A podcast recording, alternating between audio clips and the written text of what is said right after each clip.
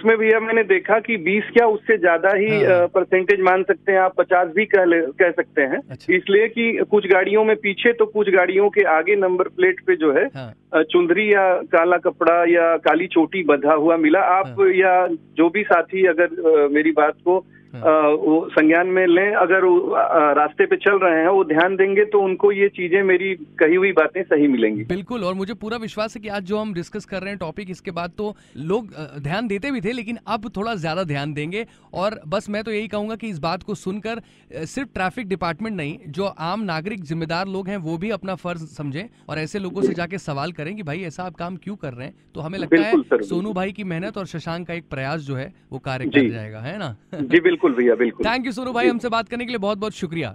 धन्यवाद सर प्रणाम।